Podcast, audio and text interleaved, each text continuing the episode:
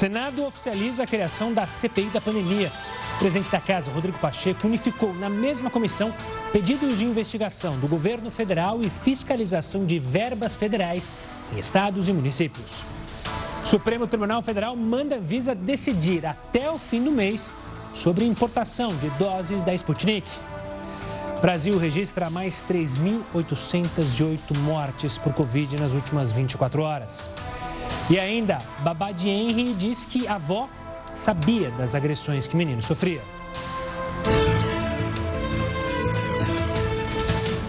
Uma boa noite, seja muito bem-vindo ao Jornal da Record News. Nós estamos também ao vivo pelo YouTube e no Facebook da Record News. E o Senado criou hoje a CPI da Covid. As ações do governo federal serão apuradas pela comissão. E estados e municípios também poderão ser investigados.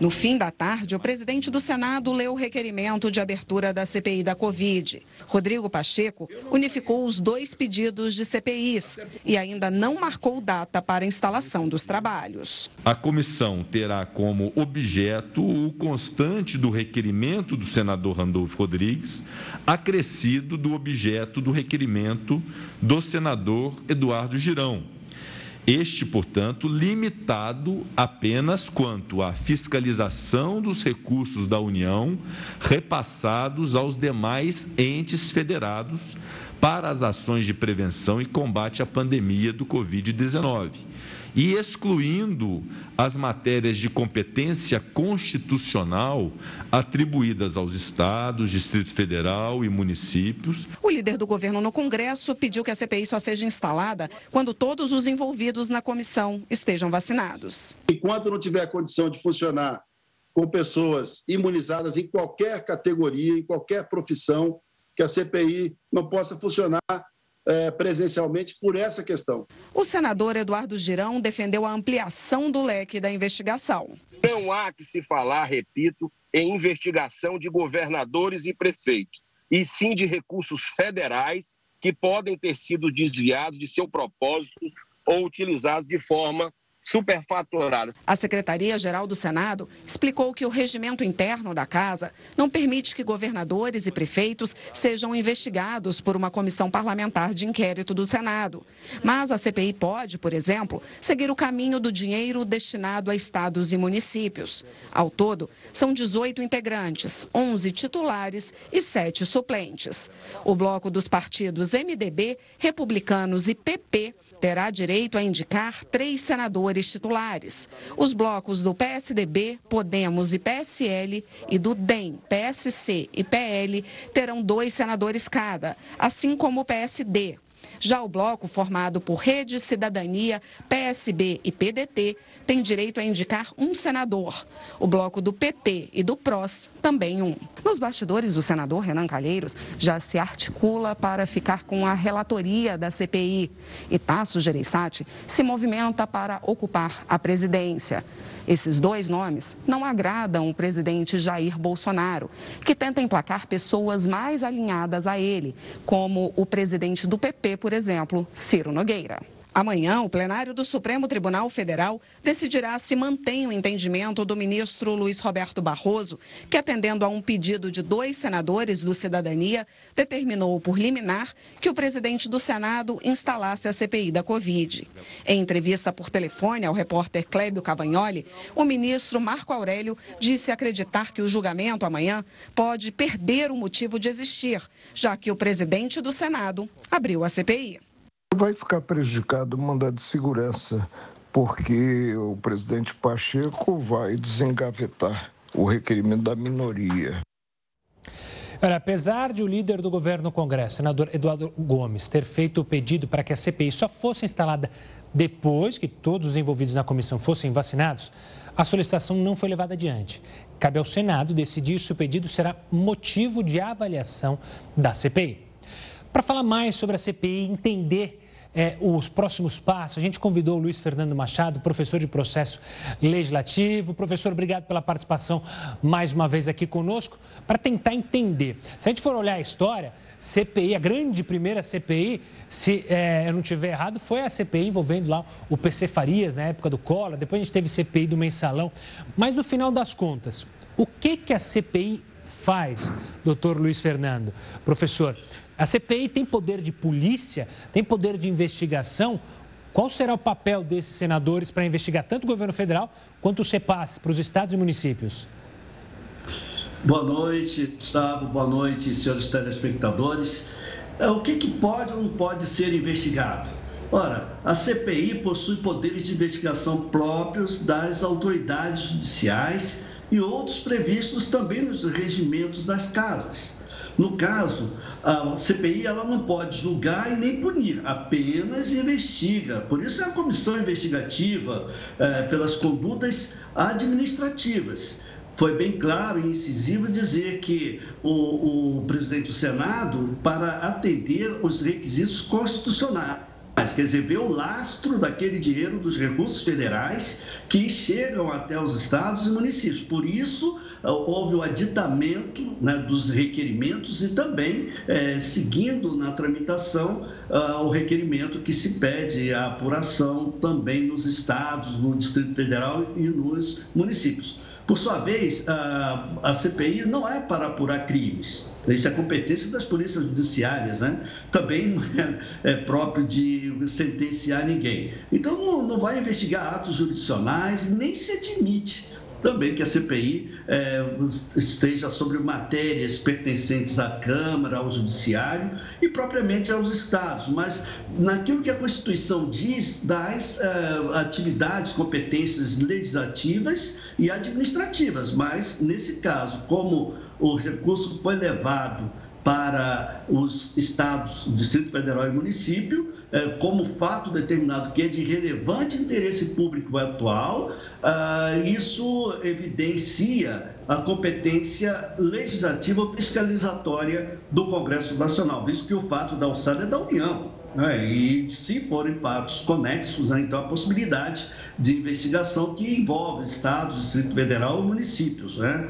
Bom, ao final, todos os fatos conexos, existe a possibilidade de inclusão posterior, com maior uh, amplitude, né? claro. Agora, se os fatos forem diversos, aí sim, né? pode até invalidar as investigações. E professor, você mencionou é, que ela não tem o papel de polícia, não tem o papel é, é, de incriminar pessoas, mas ela possivelmente uma CPI solicita participação ou solicita ali para participar, por exemplo, ex-ministros da saúde, pode até chamar ex-secretários, governadores. Quem for chamado para, vou usar o termo depor, mas não sei se seria o mais correto, é obrigado a, a ir até lá ou ele pode se recusar a falar?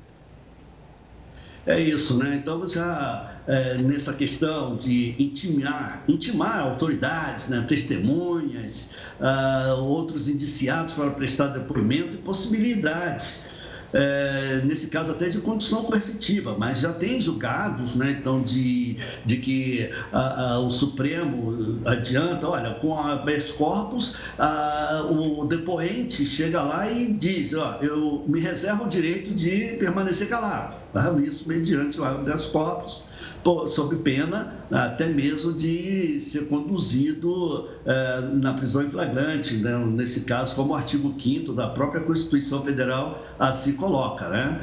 É, é, é, entre medidas cautelares também é possível a busca e apreensão de documentos, né? por isso a, a possibilidade né, então, de requisitar informações às administrações públicas, nesse caso, tanto federal, estadual, distrital e municipal.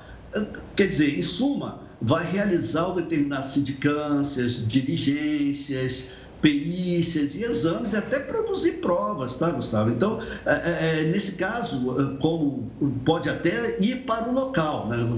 Ali, um grupo de senadores da própria CPI é, deslocando-se naquele local para entender né, aquela linha de raciocínio e até mesmo apurando os fatos. Além disso, pode até requisitar inspeções e auditorias ao Tribunal de Contas da União, uh, requisitar serviços também das autoridades uh, públicas, como a Polícia Judiciária, no caso, até a Polícia Federal pode apoiar uh, nesse processo de busca e apreensão quando for assim determinado. Quer dizer, então há uma amplitude dos poderes. É claro que existem também as limitações. Claro. Professor, quero agradecer demais a sua participação aqui conosco, explicando para o pessoal de casa o que é uma CPI, quais são os poderes é, dos senadores para investigar e, ao que tudo parece, vai investigar tanto o governo federal quanto repasses a estados e municípios. A gente, claro, segue acompanhando os próximos passos da CPI, inclusive amanhã tem decisão lá no Supremo Tribunal Federal sobre a CPI. Professor, obrigado e um forte abraço. Vindo aqui para São Paulo, o governador João Dória inaugurou hoje o Hospital de Campanha Santa Cecília, na região central aqui da capital paulista, bem próximo aqui a Barra Funda. O hospital é dedicado exclusivamente para os casos graves de coronavírus e será ativado gradativamente. 20 leitos de enfermaria e 10 de UTI já estão funcionando, mas 60 leitos vão ficar disponíveis ainda em abril, sendo 40 de enfermaria e 20 de UTI. O governo de São Paulo já abriu 12 hospitais de campanha na segunda onda do coronavírus. Por falar em coronavírus, então vamos ver os números de hoje da pandemia, números altos mais uma vez, para, claro, preocupar a gente, mas a gente traz o detalhamento para você ficar bem informado. Em 24 horas foram 3.808 mortes totalizando 358.425 óbitos desde o início da pandemia. A gente chega a quase 13 milhões e 600 mil casos em todo o país relacionados à Covid-19. Ainda nessa edição a gente mostra também os números da vacinação, os números da esperança. Mas, por falar em vacinação, um país decidiu suspender é, todos os voos do Brasil por tempo indeterminado. Foi a vez da França. Os detalhes sobre por que dessa decisão a gente conta em instantes aqui no Jornal da Record News. E olha, a França vai suspender todos os voos do Brasil por tempo indeterminado. A intenção é evitar a P1, que é a variante brasileira do coronavírus. As autoridades seguiram as recomendações de especialistas que avaliam a mutação brasileira como potencialmente mais transmissível e letal. Há um mês, o ministro da Saúde francês afirmou que 6% dos casos de Covid-19 no país vinham das variações do Brasil e da África do Sul. A França vive o terceiro confinamento, segue com hospitais lotados e tenta acelerar a campanha de vacinação que continua atrasada, assim como em outras regiões da Europa. Desde janeiro, quem chega ao país vindo do Brasil precisa apresentar o resultado de um exame para a Covid-19 e ficar em isolamento por 10 dias. Agora, com o anúncio da suspensão dos voos, o governo francês não revelou o que acontece com os brasileiros que estão no país e com os franceses no Brasil que precisam voltar para casa. Na segunda-feira, o ministro dos Transportes da França afirmou que o país é obrigado a manter conexões aéreas com o Brasil. A França entra na lista de países europeus que restringem os voos com o Brasil, como Portugal, Reino Unido, Alemanha e Espanha. Hoje, a União Europeia também recomendou que os países do bloco limitem as viagens não essenciais para o Brasil e outros países que apresentam variantes consideradas perigosas, como também é o caso da África do Sul. A União Europeia sugeriu ainda um controle maior nas fronteiras, como quarentenas obrigatórias para quem chega ao continente. Sobre a suspensão dos voos entre França e Brasil, Itamaraty disse que a definição de políticas sanitárias imigratórias adotadas por países no contexto da pandemia é prerrogativa soberana de seus governos. O Itamaraty permanece atento às dificuldades de cidadãos brasileiros no exterior para retornar ao país e prestará assistência consular cabível. Olha, a preocupação com o clima e o meio ambiente está na pauta do Dia dos Parlamentares Franceses. O Heroto vai falar aqui com a gente sobre alguns voos que vão ser proibidos. A gente mencionou os o voo do Brasil para a França, né? Mas o Heroto tem mais informações. Olá, Heroto. Olá, Gustavo. Na sequência daquilo que você estava mostrando agora, é, são voos da França para a França. Como assim? É, o parlamento, a gente mostrou agora um pouquinho o parlamento aí, ele aprovou uma, um projeto. É o seguinte: onde tiver trem com até duas horas e meia de percurso, não pode mais ter rota de avião. Deixa eu dar um exemplo aqui no Brasil para a gente poder entender. Pegar São Paulo e Rio de Janeiro. Bom, São Paulo e Rio, todo mundo procura ir de avião. Só vai de ônibus quem realmente não pode ir de avião. Muito bem. Na França, um percurso como esse, que tem mais ou menos 400 quilômetros, não pode mais ser feito por avião. Vai ter que ser feito por trem. Pô, mas pegar um trem, é, é Maria Fumaça. Não, não é a Maria Fumaça, logicamente. É aquele TGV, não sei se você conhece, aquele trenzão que corre muito, babá, babá. E é bom até lembrar o seguinte, na França, um trem que corre mais do que avião, é mais rápido que avião. Então, segurando uma coisa com a outra, ou seja, por causa do aquecimento global, e eles descobriram o seguinte, que numa viagem de, de avião, por passageiro, você polui 77 vezes mais do que se esse cidadão tivesse pego um trem. Como a França está liderando na Europa a questão climática e até tem batido no Brasil por causa disso, a gente sabe bem, eles resolveram então eh, partir para isso. É uma coisa interessante, importante, talvez, viu Gustavo, talvez possa ser seguido por outros países do mundo e o avião deixar mais para longos uh, longas viagens, como por exemplo entre o Rio de Janeiro e Paris, ou entre Paris e um, e um outro país mais distante. Agora, a questão é a seguinte: para fazer isso, tem que ter trens tão bons como os que tem na França. Não pode ser o Maria Fumaça que a gente tomava aí para ir para o interior do Brasil. É verdade, olha. Para quem já passeou de trem pela França, dizem que é uma maravilha, porque dependendo da região você consegue ver os Alpes, vale muito mais a pena até do que viajar de avião. Heroto, a gente volta a se falar daqui a pouco aqui no Jornal da Record News. Agora a gente troca de assunto e traz novidades sobre o caso Henri. A babá de Henri Borel voltou à polícia e admitiu que mentiu no primeiro depoimento. As novas declarações incriminaram ainda mais a mãe do menino e o namorado dela, o ex-vereador Jairinho. Em 10 horas de depoimento, uma confissão e muitas verdades. Tainá Oliveira admitiu que mentiu por medo e reforçou que se doutor Jairinho tinha feito com uma criança, isso poderia acontecer com ela. Desde janeiro, ela cuidava do menino em Riborel, morto no dia 8 de março, com sinais de violência. Dessa vez, Tainá contou que o casal brigava quase toda semana, em portas fechadas ou por telefone. A babá confirmou as mensagens trocadas com Monique, quando alertou a mãe sobre as agressões de Jairinho contra Henri. Ao todo, ela citou três situações de violência que aconteciam sempre no quarto do casal. Ao narrar uma das sessões de tortura, Monique pediu que fizesse uma chamada de vídeo com o filho e o menino relatou à mãe as agressões sofridas. A babá relata que Monique pede que ela apague as mensagens do celular para que Jairinho não pegasse o aparelho. Tainá diz que no mesmo dia, Jairinho retorna ao apartamento exaltado e questiona a criança: O que você falou para sua mãe? Você gosta de ver sua mãe triste com o tio? Você mentiu para sua mãe? Nesse novo depoimento, a babá afirmou que contou a Rosângela, a empregada da casa, que Henri tinha apanhado de Jairinho. Essa agressão também foi comunicada à avó de Henri. Enfim, ela disse tudo o que ela tinha para dizer, sem colocar nenhum tipo de que, nada que desabonasse a conduta dela. Ela fez o que deveria ter sido feito. As novas declarações da babá motivaram a polícia a convocar para um segundo depoimento a mãe de Monique Medeiros, a avó de Henri, e a diarista que trabalhava na casa do vereador.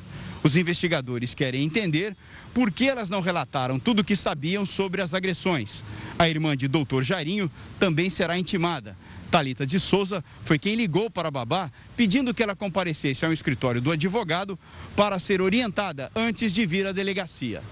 Segundo a babá, a mãe de Henri, Monique Medeiros, pediu para que ela, no depoimento, falasse que nunca havia visto nada e que era para apagar todas as mensagens. Tainá também foi chamada por Talita para uma conversa na casa do pai de Jairinho, o ex-deputado estadual Coronel Jairo. A irmã do vereador pede a babá que ela não seja juíza do caso do irmão e que menos é mais, dando a entender que não era para falar tudo o que sabia. A babá afirma que não recebeu qualquer compensação financeira para mentir no primeiro depoimento, mas confirmou que a mãe trabalha para a família do vereador e que o noivo e o tio estavam empregados na prefeitura por indicação de doutor Jairinho. O comportamento de Monique também chama a atenção da polícia. Um dia após o enterro do filho, ela procurou aulas de inglês e de culinária. Já Henri, nos últimos dias de vida, passou por sessões com uma psicóloga, em que fez o desenho de casa. A porta com uma grade de ferro poderia ter sido um alerta. Cada dia que passa, esse caso fica mais revoltante. E buscar aulas depois da morte do filho? Olha, um milhão e meio de brasileiros que tomaram a primeira dose da vacina contra o coronavírus estão com a segunda dose atrasada. Pois é, essas outras informações a gente traz daqui a pouco aqui no Jornal da Record News. Estamos de volta para falar que o Ministério da Saúde está preocupado com a superlotação no transporte nas grandes cidades. E também com um milhão e meio de brasileiros que tomaram a primeira dose da vacina contra o coronavírus e não compareceram no prazo estabelecido para tomar a segunda dose. O número foi divulgado durante uma conversa informal pela manhã com jornalistas. 7% dos brasileiros vacinados não retornaram.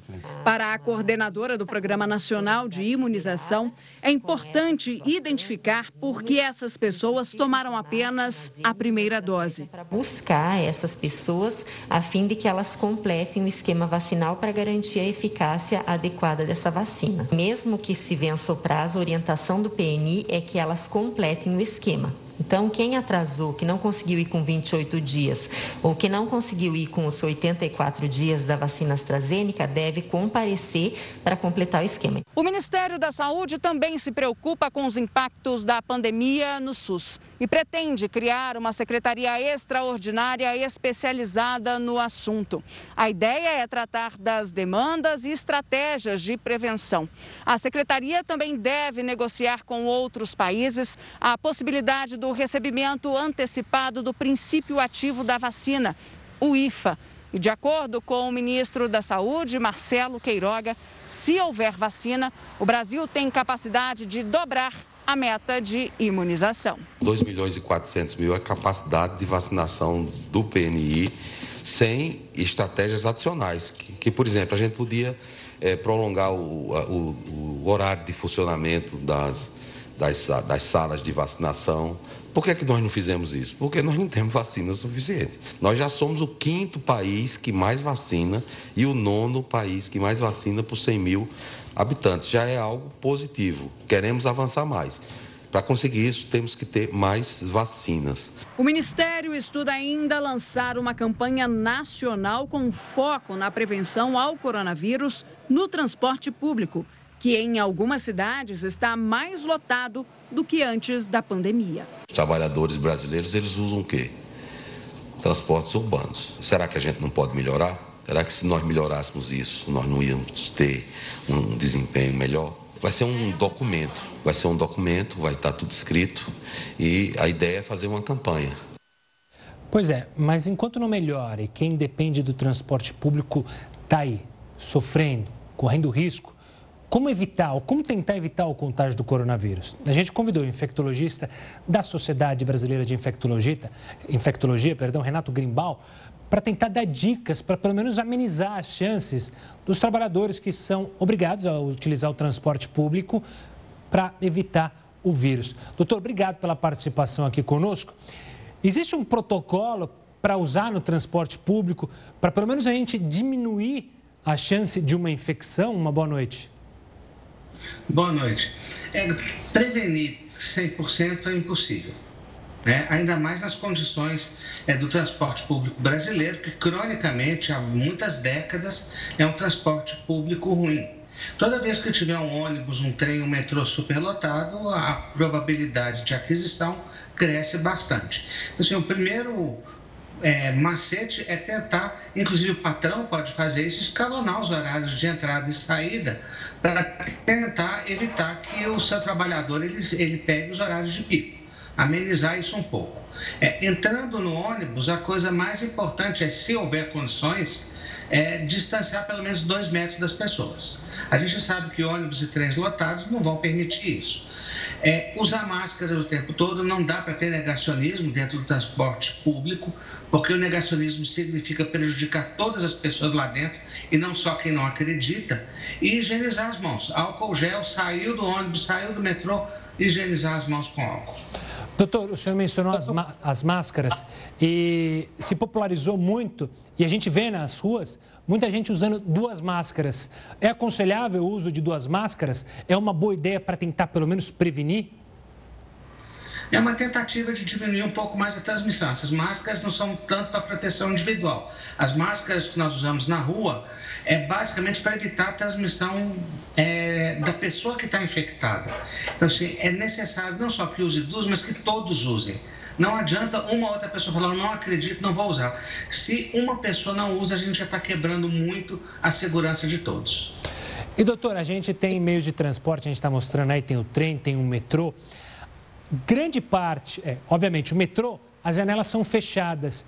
No ônibus ainda existe a possibilidade de se abrir as janelas. É recomendável que os coletivos é, e até para é, tanto o motorista quanto o cobrador dos coletivos deixem todas elas abertas e é importante, talvez, às vezes, evitar o metrô para justamente ir para o ônibus em que as janelas ficam abertas ou isso é um pouco de exagero da minha parte, não vai mudar muito? Não, de forma alguma. Quanto mais nós renovarmos o ar, ou seja, diluirmos os vírus e qualquer outra transmissão, a gente tiver é, o ar se renovando, a gente tiver ventilação, é melhor que o ambiente fechado. Não é que o ar-condicionado faz mal, longe disso. Ar-condicionado pode ter filtro, tem muitas coisas boas, mas nada substitui uma boa ventilação. Então, janelas abertas o máximo possível, deixar o ar circular é a melhor coisa que nós temos. Doutor, às vezes a gente entra no ônibus é, e acaba tendo contato com pessoas que pegam a mesma linha e se encontram.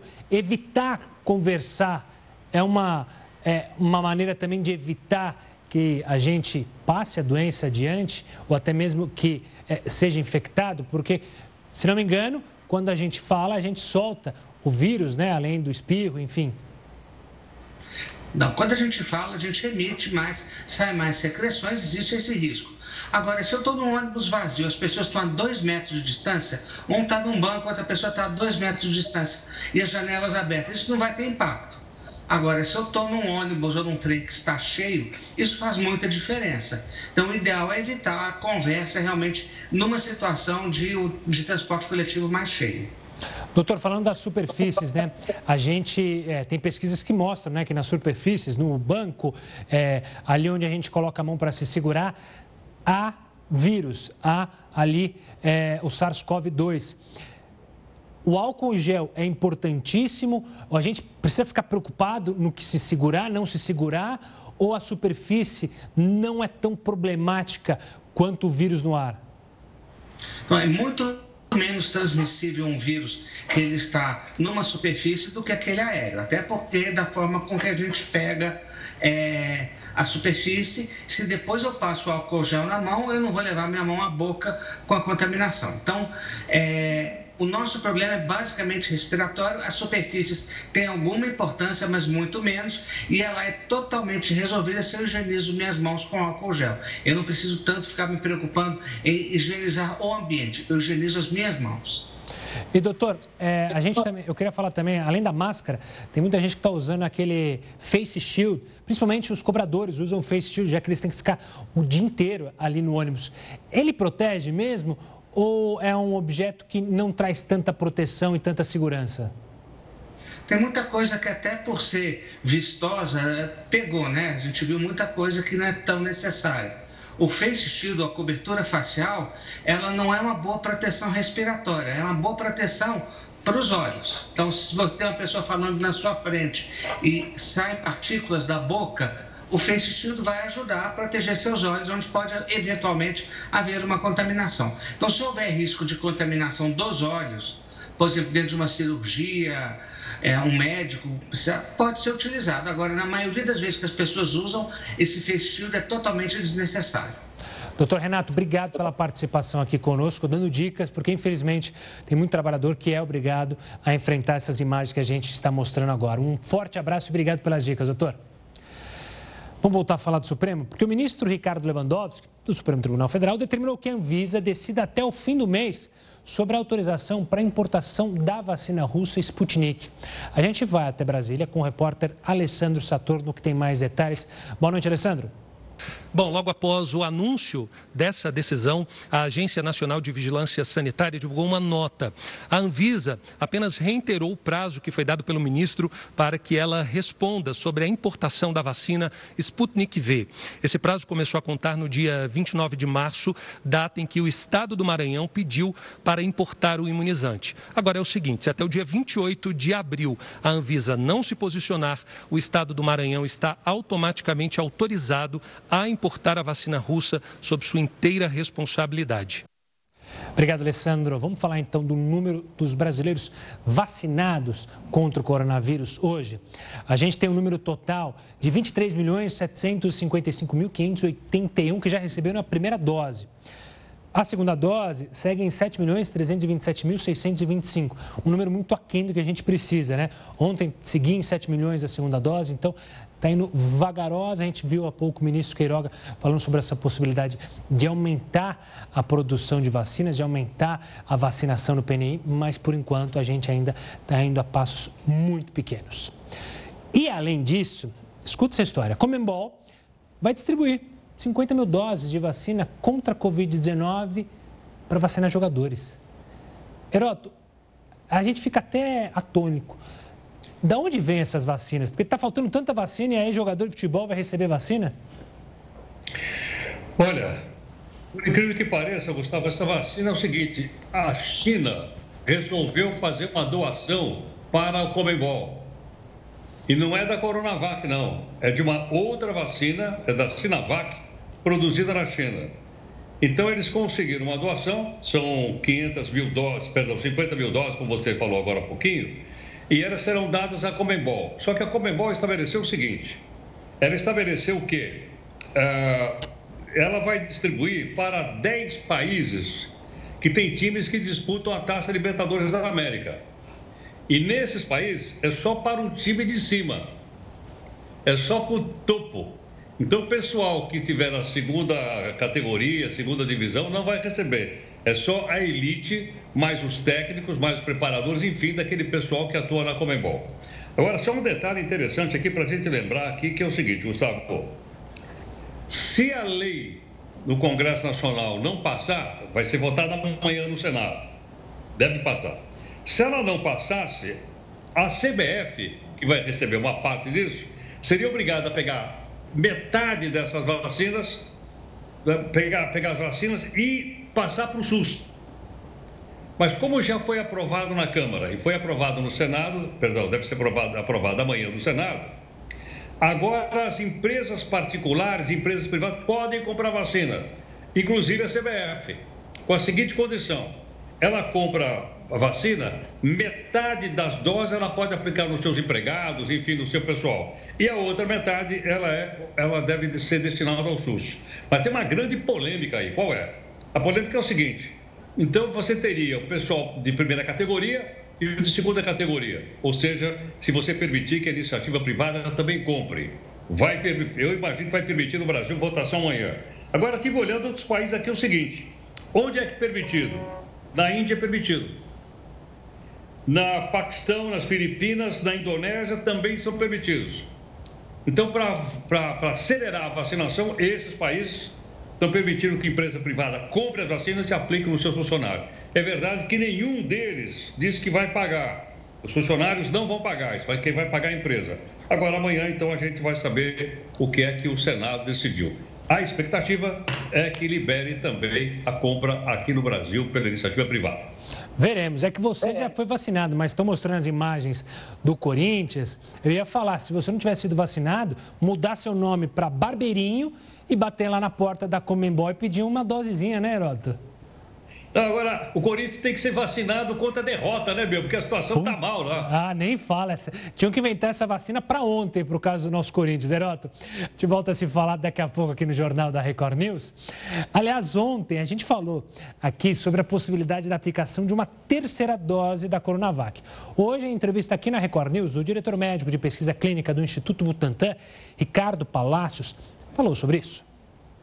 A possibilidade está sendo discutida porque a medida deve aumentar a eficácia do imunizante e ampliar a geração de anticorpos nas pessoas a longo prazo. Existe uma necessidade de uma terceira dose nenhum momento, mas um ano depois, eh, como acontece com a influenza, poderia sim precisar um reforço. Um estudo do Instituto Butantan também mostrou que os resultados com a Coronavac podem ser melhores se houver um espaço maior entre as doses, de 21 a 28 dias. 28 realmente seria o melhor, eh, porque nós evidenciamos que a resposta imune pode ser melhor e a eficácia clínica também existe uma tendência favorável. O diretor ressaltou ainda que a segunda dose é super importante. Quem já passou do prazo de recebê-la deve procurar o centro de aplicação o mais rápido possível. A primeira dose ela começa a gerar uma resposta de defesa, alerta as células do organismo que geram a defesa, mas é a segunda dose que amplifica essa resposta e ela deixa uma resposta muito mais potente, mais robusta para enfrentar o vírus. E há exemplo dos bons resultados identificados após a vacinação em massa na cidade de Serrana, no interior de São Paulo. O diretor médico de pesquisa clínica no Instituto Butantan deixou um recado. O que nós temos que entender em relação à pandemia é que este é um vírus que veio para ficar conosco. Então, nós precisamos aprender a controlar a pandemia. E aprender a controlar a pandemia implica com diferentes medidas, e sem dúvida nenhuma, a vacinação deve ser uma das medidas mais importantes. Um estudo divulgado por uma revista americana revelou que dois anticorpos que agem contra o coronavírus foram identificados, veja só, no leite materno produzido por mulheres que receberam a vacina. Os pesquisadores avaliam que o leite pode ser uma fonte de anticorpos para os recém-nascidos. Para chegar aos resultados, os pesquisadores acompanharam um grupo de 84 mulheres em Israel. Todas receberam as duas doses da vacina fabricada pela Pfizer BioNTech. Após a segunda dose, os anticorpos chegaram 86% de proteção. É preciso ressaltar que a pesquisa ainda não garante que bebês que tomem do leite materno, produzido por mães vacinadas, fiquem de fato protegidos. Ainda é necessário novos estudos e novos testes. Quatro em cada dez brasileiros tiveram descontrole financeiro durante a pandemia. Se se identificou? A gente vai trazer os detalhes sobre essa pesquisa logo depois do intervalo. Continue conosco. Estamos de volta para falar sobre algo que mexeu com as redes sociais. É que o Instagram lançou um pacote de figurinhas que podem ser usados para comemorar o Ramadã. Bom, vamos chamar o nosso professor para explicar o que é o Ramadã, que teve tanta repercussão nas redes sociais, para quem não conhece. Diga lá, professor. Olha, Gustavo, o Ramadã é o mês sagrado da religião islâmica. É aquele mês que durante todo o tempo os, ah, os islâmicos não eh, fazem jejum durante o dia e só comem durante a noite e fazem reza. Essa imagem que nós estamos mostrando aí é da Kaaba, é o local sagrado do Islã. As pessoas, então, uma vez pelo menos na vida, dão uma volta em torno daí. Aí tem uma pedra preta que, segundo a tradição islâmica, ela era branca mas o pecado dos homens o escureceu. Então agora, o que, que aconteceu? O Islã chegou até a, o Instagram. Então eles criaram algumas figurinhas lembrando o, o que eu acho muito, muito bom, muito interessante, porque muitas pessoas não conhecem uh, e até associam o Irã com esses atos terroristas, e ele não tem nada a ver com isso. O Islã é uma religião respeitável como qualquer outra no mundo.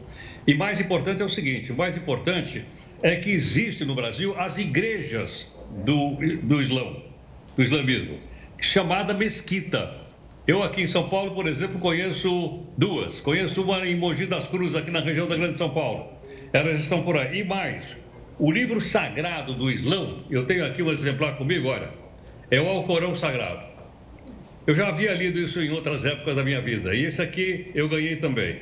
Então, esse aqui está muito fácil, muito didático, muito bom da gente ler. Eu sei, todos nós, eu, por exemplo, não sou islamita, eu sou budista, mas eu li e gostei muito. E, e esse livro é distribuído gratuitamente, assim como distribui a Bíblia, distribui também o Corão.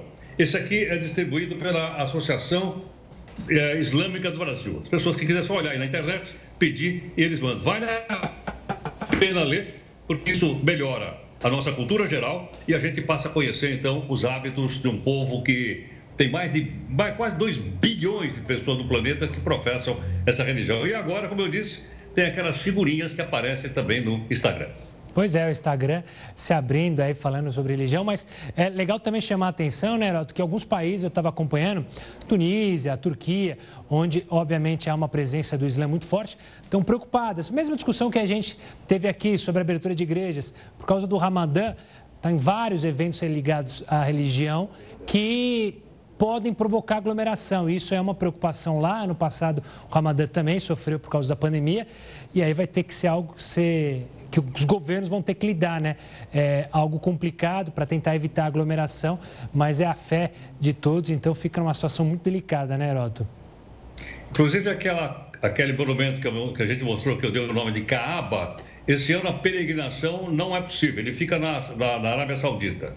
Né? Ele não pode ser feito, esse aí, olha, exatamente por causa da, por causa da pandemia. Mas todos os anos os muçulmanos vão lá fazer as suas preces, as suas orações. É, são imagens que rodam o mundo, né?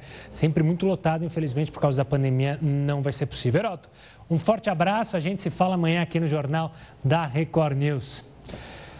Vamos continuar no Oriente? Uma pesquisa feita no Japão afirmou que 72% da população é contra a realização dos Jogos Olímpicos de Tóquio durante a pandemia. Pois é, esse levantamento foi, realizada pela, foi realizado pela Kyodo News, uma agência de notícias japonesa. Um aumento significativo de casos de Covid-19 foi registrado, mesmo com o avanço da imunização no país e na capital Tóquio. Mesmo assim, o Comitê Olímpico Internacional trabalha para a realização do evento. A presença de público estrangeiro está proibida e os japoneses terão restrição para acompanhar os eventos ao vivo.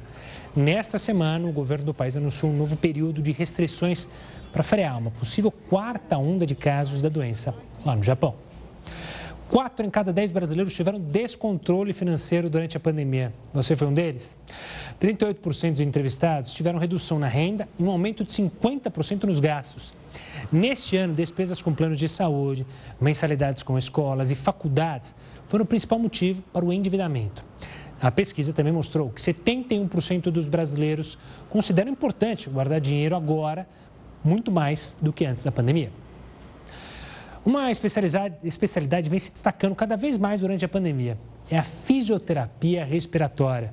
Os profissionais dessa área podem fazer muita diferença na recuperação dos pacientes com coronavírus. O aparelho usado por Marita foi indicado pelo fisioterapeuta para recuperar a capacidade respiratória. A professora de 36 anos teve a Covid-19 e agora faz o tratamento em casa. Eu tive a síndrome pós-Covid e comecei a apresentar dificuldade respiratória, é, cansaço, dores de cabeça.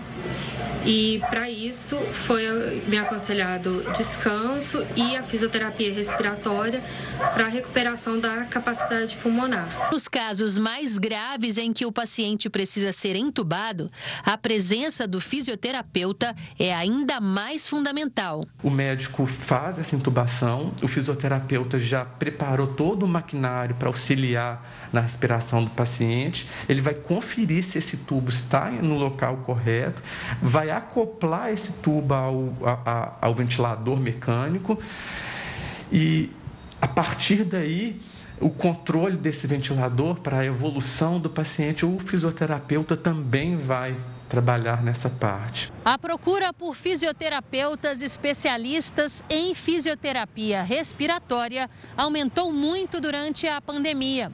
Um levantamento realizado por um site de empregos revelou que a busca por esses profissionais aumentou mais de 700% em 2020, na comparação com o ano anterior. A gente não tinha é, terapeutas suficientes para a demanda do coronavírus, não.